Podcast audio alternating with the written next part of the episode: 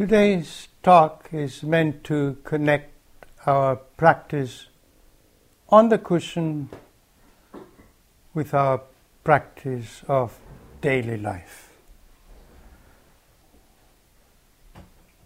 I'm going to start with daily life and then make the connection with our ordinary practice. Our practice of meditation. That's what I meant.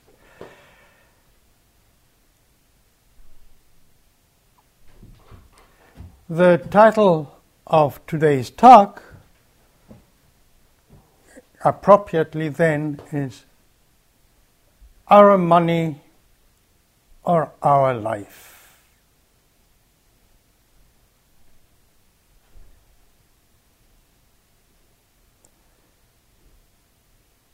So, you see, in daily life, that's the talk starts talking about.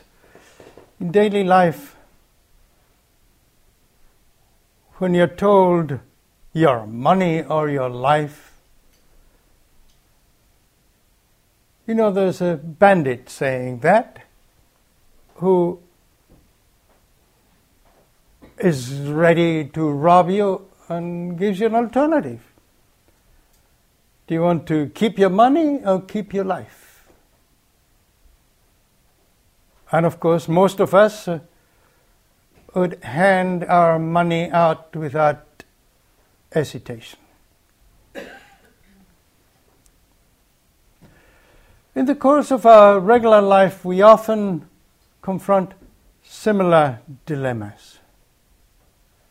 Not in the process of being mugged but in having to choose between our income, that is our money, or the quality of our life. And when confronted with that dilemma, lo and behold, more often than not, what we choose is to retain our money and surrender our life. It's incredible. What makes us do that? I'm not saying it's universal, but it's quite common. Today I'll try to answer that question in the light of the split we have created between mother, money and wisdom. And I will examine what it would be like with the help of the practice, meditation practice, to overcome this dilemma.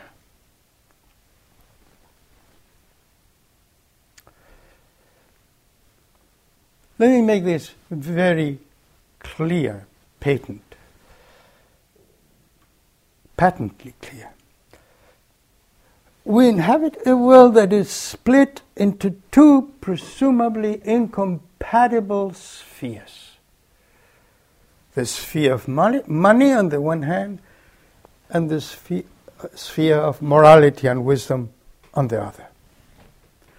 The rules of the world of money have nothing to do with wisdom and morality. In the money world, all that matters is what's called the bottom line. As we add our assets and we add our debts, is a positive, and how large a positive balance is a, that's called the bottom line. And so, wisdom and morality are confined to a, money that's a, a world that's not ruled by money. This separation, of course, has been around for quite a long time. The Buddha expressed in his concern about this when talking about right livelihood, and he very clearly and unquestionably prescribed that dealing in arms, slaves, prostitution, or drugs is against the principles of morality and should be abandoned.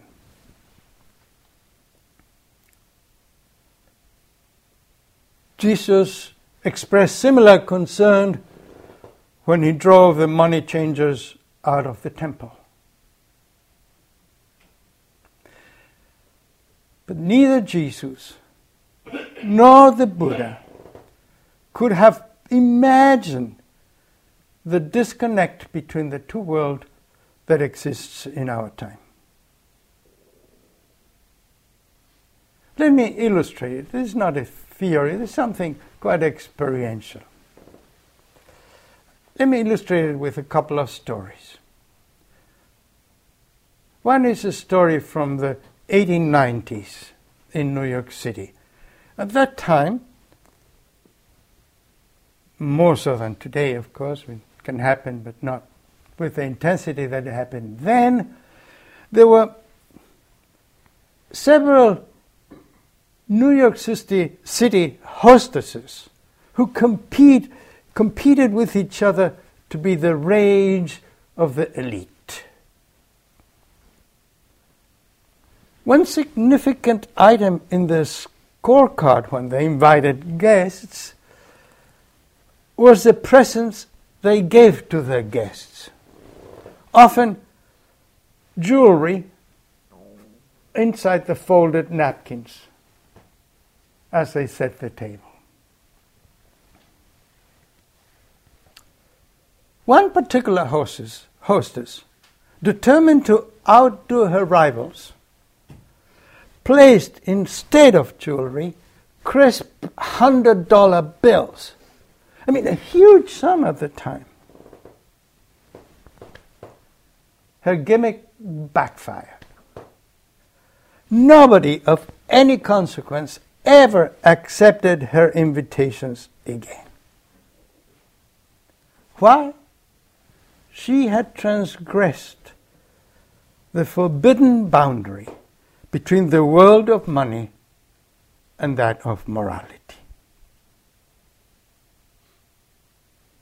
And here's a follow up of this story. A few months ago, with Raquel, we had some guests, uh, four guests in fact, for lunch. We were sitting in the screen porch of our home, and uh, I told them this story. And then I went to make some tea. And when I came back, as you can probably imagine, I found a $20 bill in my napkin. now, now, what's interesting here, you see, he said, It wasn't easy for me to take those $20. because, I mean, they were breaking a rule, sure, but I would be breaking a rule accepting it. I did accept it, of course. I had the intellectual understanding to accept it. But I had this difficulty inside me. Uh, the separation is so deeply ingrained that reason doesn't do away with it. The second story concerns a money workshop I attended in uh, London, led by a California philosopher called Jacob Needleman. It took several days, and one morning we were asked to contribute some money to a kitty and then Needleman asked for volunteers to hand out the money to strangers. I was one of the volunteers, and uh, each one of us got 20 pounds actually. It wasn't dollars, pounds. And, uh, and then after the lunch break, we'd come back and share the stories. I, I, I don't remember the other stories. They're all vivid, but I remember mine, of course. So I stood there in this busy corner of London looking for some target for my investigation. And I settled on a young couple. They were waiting for the light to turn to cross the street, and I stopped them and I explained them that I wanted to test this out. What was it like to give money to strangers? Oh, oh, by the way, I forgot to mention. We excluded in the strangers that we'd give money to beggars, prostitutes, organized charities, and even street vendors because they're, they're used to deal with money. I mean, it had to be something that, that was not permissible, that was of breaking the rules. So the young guy listened with interest. Yeah, he understood. I was doing a test. The girl with him was absolutely furious. She was so frightened that I would accept the money. I mean, she did not, couldn't conceive this breaking of the rules. In the end, he took it. They crossed the street, and I saw them arguing with each other as far as I could see them. The only other story I remember was of a friend of mine in that uh, in that group, and what he reported is that he could not bring himself to give other 20 pounds.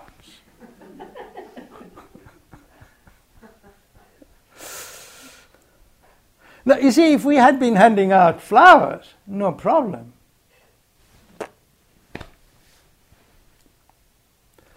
So, the, the, the partition is real, it's not a formality, it's in our minds. In order to better illustrate this partition, this charade of a partition between the money and the morality spheres. I've constructed the, the mock-up of that of the wall. That's supposed to be the wall. Some of you may stand up if you don't see it, but there's a, an aluminum foil there unfolded, uh, and um, I have so the, the sheet delimits two areas. On this side of the sheet, say, it's a moral area where family, friends, and, and the family of us too, the Sangha, belong. On the other side, let's say the side towards the wall here, but of course it's the whole world. This is the whole world. Everybody else Everybody else is strangers in the world.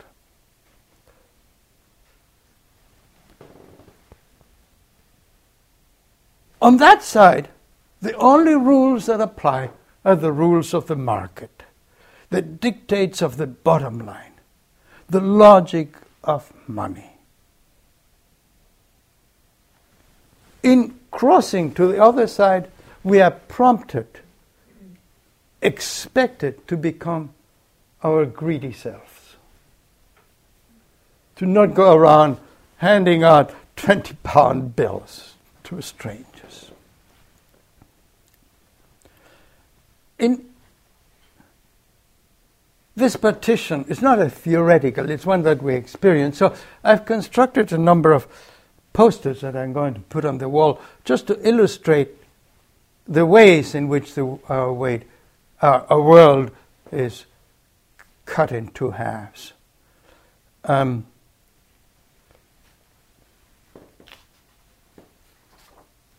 the first poster I have already shared with you. There's this ad from the chemical bank that I shared with you yesterday. I don't know whether you can see from back there. Um, on the, uh, on the beyond the wall, everything is under control. On this side of the wall is our ordinary lives, the full catastrophe of our ordinary lives. This, for those of you who weren't here yesterday, this audio tap, tape, well, it's an audio tape, I suppose, reflects our messy life, you know, our real real life. there, there are all kinds of things that are not fitting into place sometimes. Sometimes very many, sometimes few, it doesn't matter. And the bank, the money world, on the other hand, offers us a neat, laundered CD, as in contrast with that. Of course, as I mentioned yesterday, and it's obvious to all of us in these times, this thing can be get really messy, the banking side. and when it gets really messy, it's hopeless. Well, here, the mess we can deal with. So let me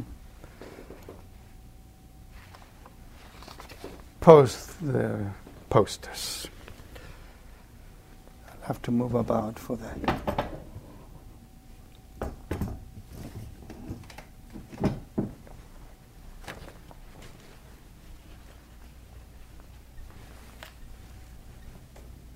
I don't know whether you in the back can see them, but uh, I hope you can.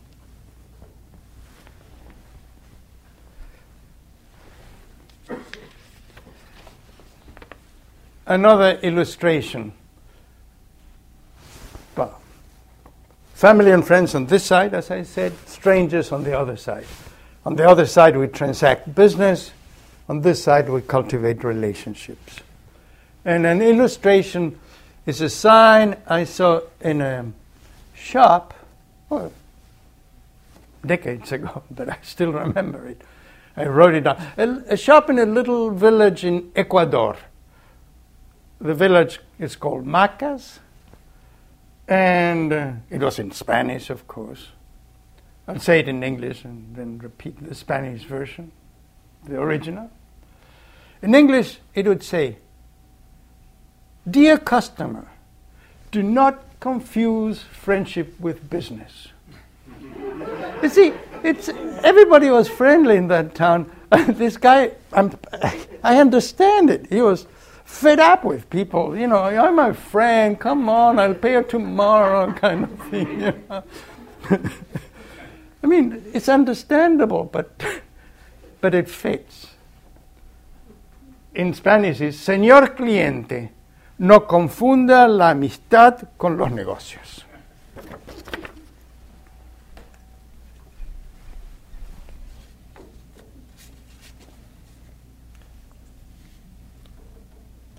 I'll leave those signs there in case you want to examine them.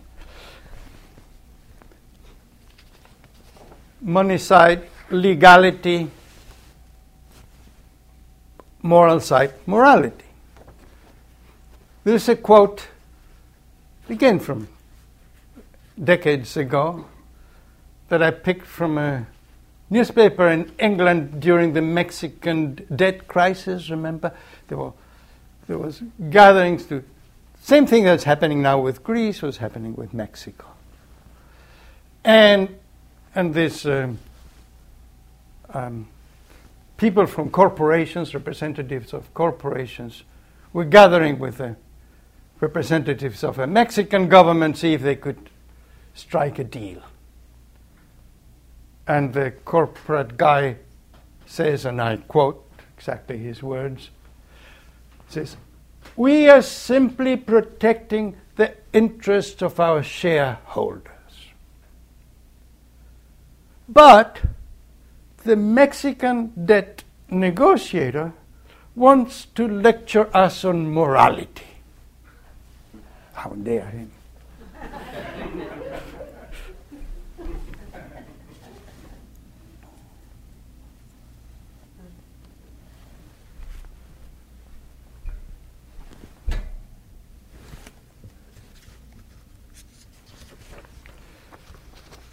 Money side, quantity, primarily.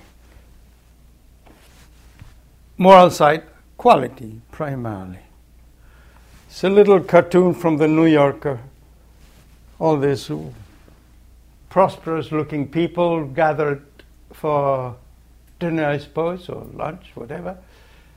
And one of them tells the other, Money is life's report card. I mean, it, it fits with our culture. That's why the New Yorker made a cartoon.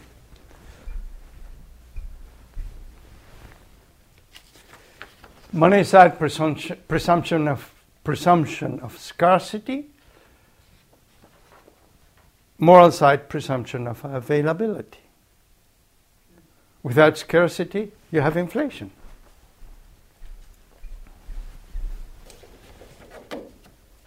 Very different rules.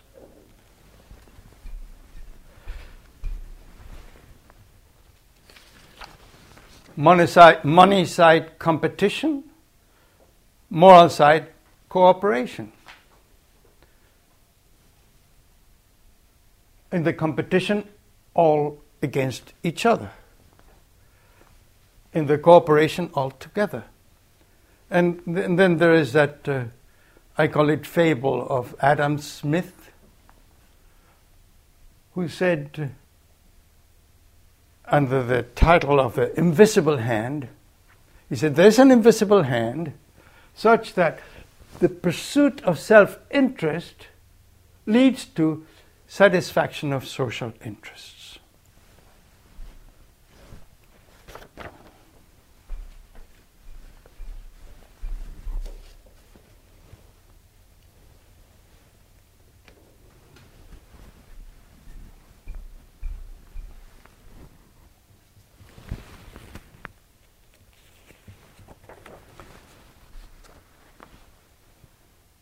In the money side, sexual commerce, including marriages of convenience and prostitution.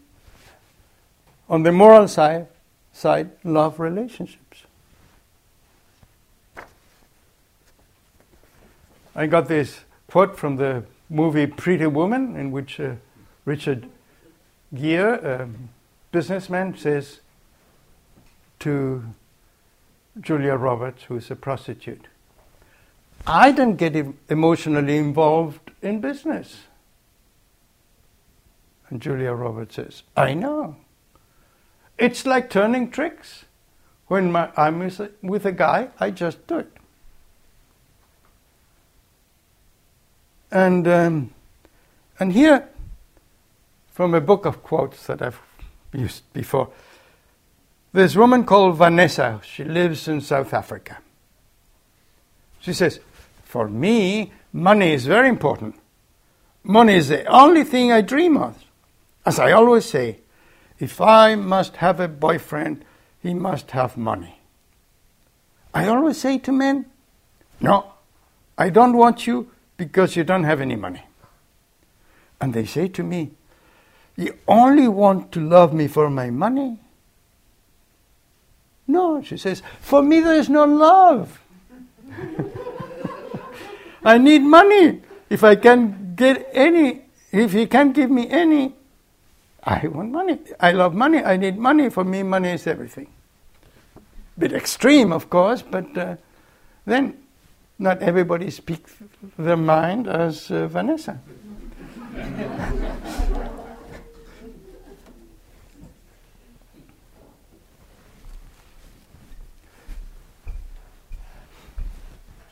And then, of course, this partition is uh, polarized uh, between the sexes, you know, doesn't. There's a masculine side of each one of us and the feminine side of each one of us. We could call it, some writer has called it Mars and Venus. Mars, the masculine side, and Venus, the feminine side. And there's that old nursery rhyme English, I think. Must be, yes. Which says, The king is in the country ho- house counting out his money. The queen is in the garden eating bread and honey. so it's an, it's an all partition.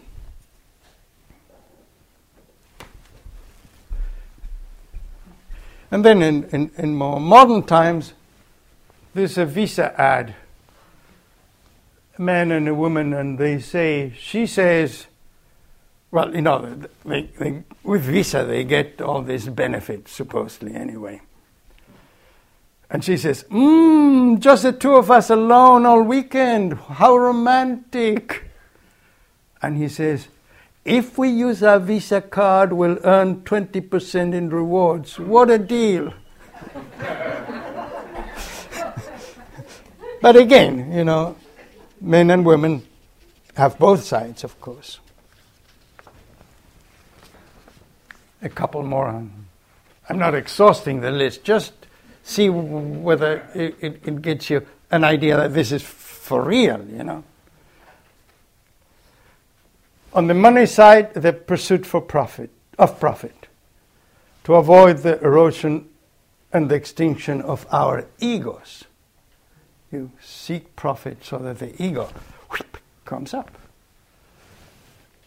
On the moral side, the pursuit of ecological sustainability to avoid the erosion of habitats and the exti- extinction of our species, of all species, including our own.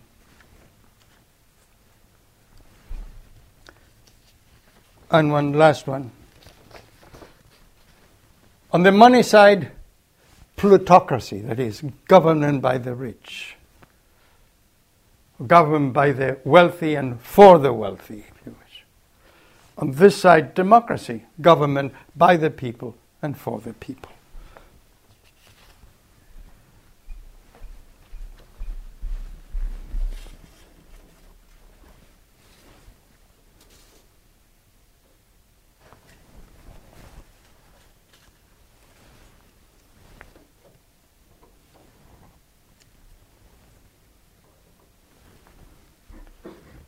So,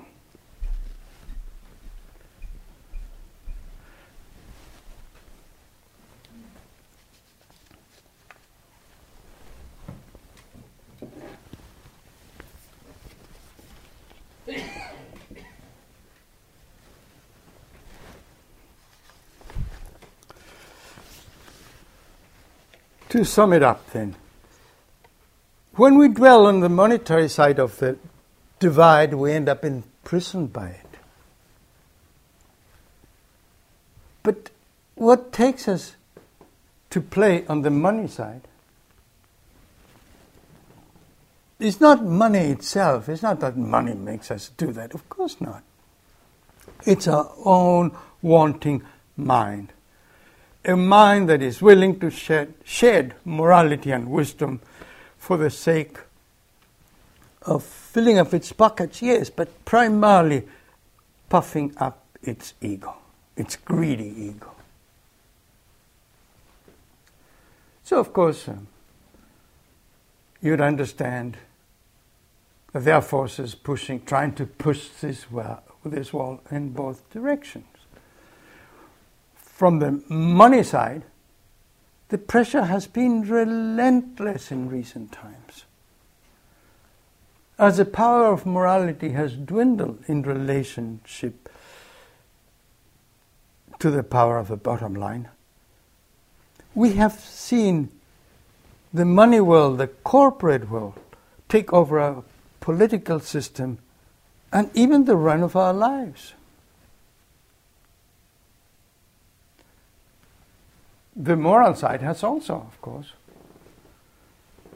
thankfully responded in kind, trying to regain ground both in the political and economic arena.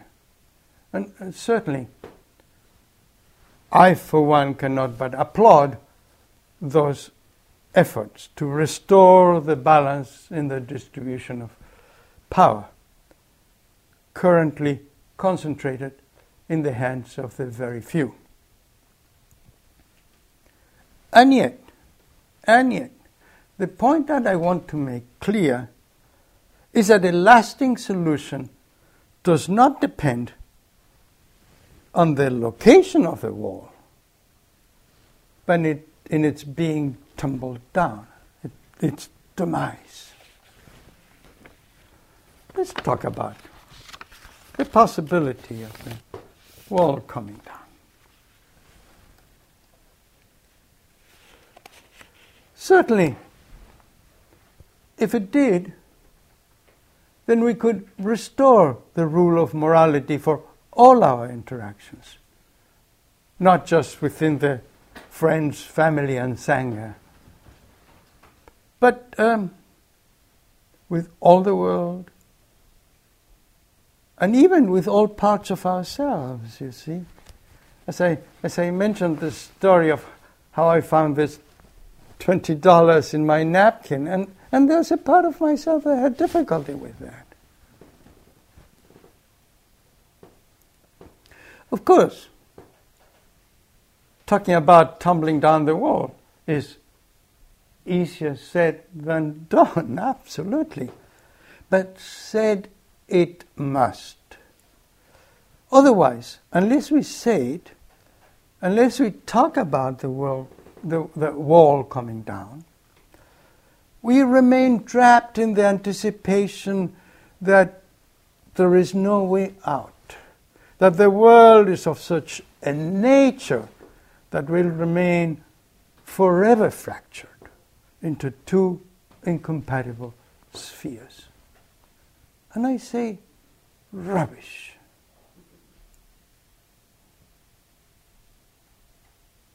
So, how do we keep at least reminding ourselves that there is a way? Out? One obvious way to do that is to come to appreciate the commons, the space of conviviality, of being together. That's already available, surely on this side of the wall, and sometimes even with people who were strangers to us. If we start cultivating conviviality, we, we discover that there's no need to barricade ourselves behind anything, behind any wall. For me, the recent current, really, Occupy Wall Street movement is a case in point. True, I've never, I've, I haven't been there, but Maya has, Raquel has, I've talked to other people who have, and of course, I've been following on the TV through Amy Goodman's excellent reporting in a program called Democracy Now! and other programs as well. I've been following what's happening. And what I gather from what I've heard and seen is that it's not so much an occupation of a pre existing space. What's happening is an opening of a new space. Opening of a new space. Take, for instance, this plaza near Wall Street Park whatever, where the demonstrators are gathered. There's space for conversation there. One person talks aloud and others repeat what they say, and they, that takes the place of loudspeakers. This is sharing of food, breaking bread, if you, if you wish this doing artwork, doing body work, doing mind work, really. All kinds of activities done in common. What matters is not so much the actual details of what goes on, but that the space is opening. It's an open space. It's an open space in the street, and it hopefully will be matched by an open space inside ourselves. Because that's what pra- the practice of meditation is about to create an open space inside ourselves, a receptive space inside ourselves. we, in the course of practice, we set out to discover what is it like to dwell unhindered in the world, inner and outer. Of course, sometimes we do, very often in our lives and in our real interaction with other, bump into hindrances. But then, when we recognize the hidden hindrances, oh, this is a hindrance I bump into, then we can do something about it. We can go beyond them.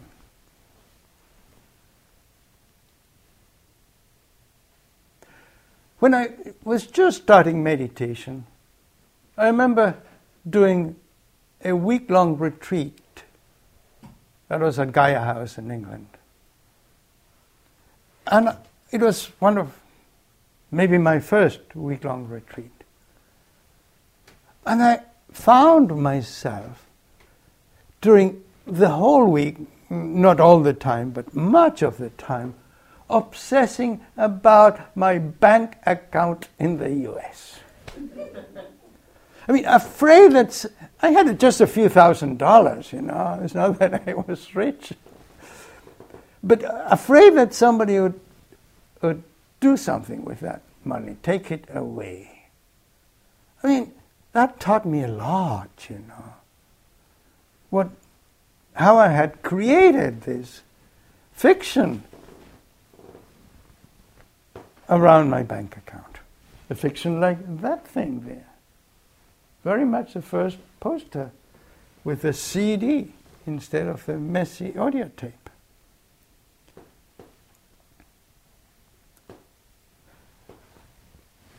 Becoming aware of this obsession was an enormous gift.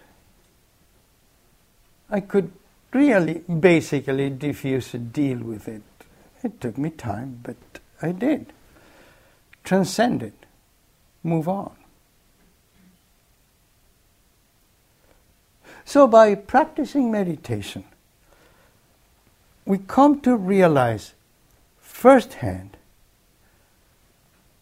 that the limits of our world, the shape of our world, is, in the end, defined by our own mind by our own, both individual and collective minds. Therefore, if the rules of money ends up, end up constraining us, is simply because we buy into them.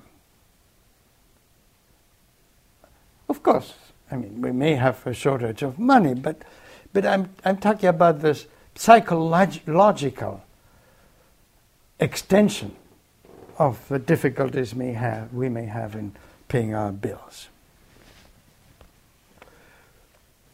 But if we don't buy into them with our hearts, then we remain free. And we pay our bills the best we can. The real problem with our money or our life is in the hour. If we cling, it's in clinging. If we cling, then we are trapped. Not by bandits, but by ourselves.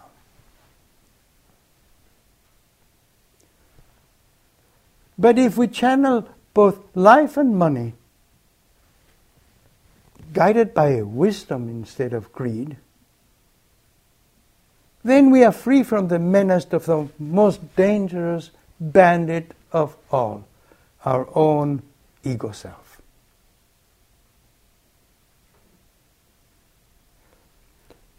So l- let me make this point very clear again. The problem is not money itself, not at all. It's how we relate to it. Without the collusion of our egos, the, wall, this wall, will not be able to stand the impact of economic cri- crisis that visit us periodically. Crises that call into question the sanity of excluding wisdom and morality from the public sphere. then, if and when we come to realize the insanity of the wall, as the inability of the wall to deliver happiness becomes clear for all to see, then we stop propping up the wall. And then it will inevitably fall. The actual schedule for that I leave to economists, of course, but uh, and to the ups and downs of the fortunes of the world, which are very much out of control at this point uh, in much of the world. But at least it's important that we do not collude into the construction of that separation.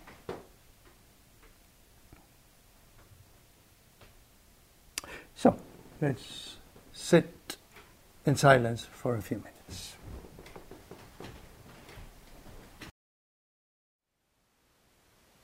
Thank you for listening. To learn how you can support the teachers and Dharma Seed, please visit dharmaseed.org slash donate.